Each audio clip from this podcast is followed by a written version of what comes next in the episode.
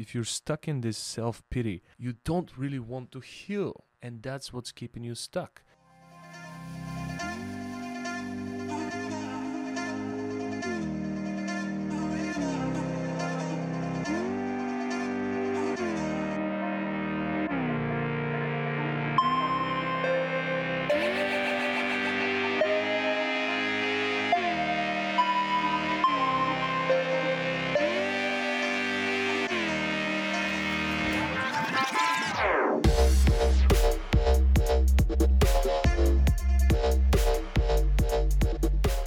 Good morning, champ. Welcome to Chief here, the professional problem solver, coming to you live for another episode of Wake and Make. Today, I'm going to share with you one of the biggest mistakes I've made and one of the biggest regrets I have. Look, for many years into my journey of self development, when I hear something exciting, when I learn something new, I used to go somewhere and find somebody and share this advice with them and try to fix them before I have fixed myself. Have you made that mistake? Now I live by a different principle, and it's called LIT learn, implement, teach. So before I go out there and give somebody advice, I make sure that I lead by example. One of the biggest mistakes you could make is to go to somebody and give them uninvited advice.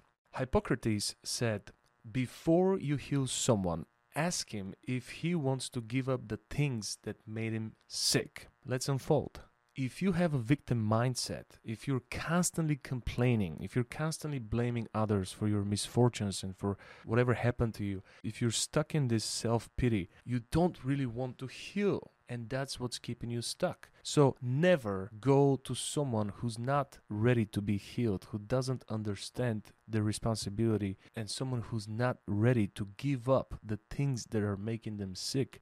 This is a waste of time, it's a waste of energy. You could inspire them, you could give them advice if they ask for it, but don't go there uninvited trying to fix their life, especially if the same thing applies to you. I've made that mistake to try to heal others, but first of all, I'm not perfect. If I don't apply the same thing I'm suggesting in my personal life, then I'm being a hypocrite. And that's not a good way to teach people because you can't impact somebody with with with hypocrisy for some things I could be few steps ahead. It doesn't mean that I'm perfect. It doesn't mean that I'm not going to make a mistake and fall off the horse.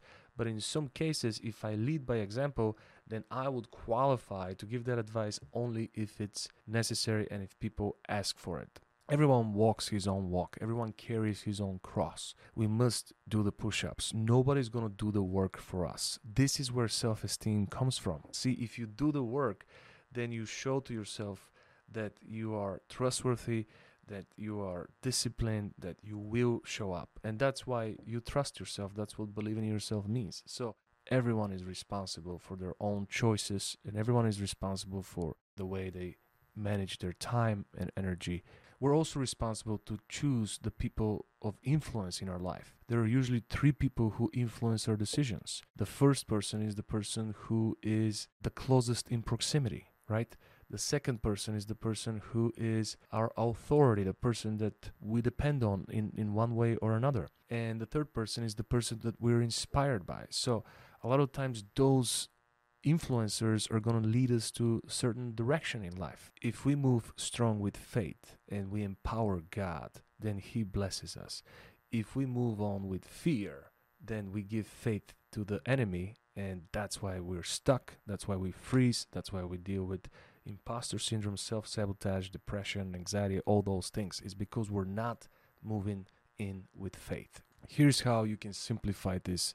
I want you to google search what does god hate and what does god love? If you avoid the things that god hates and if you focus on the things that God loves, whatever you starve dies, and whatever you put your focus and attention on will grow.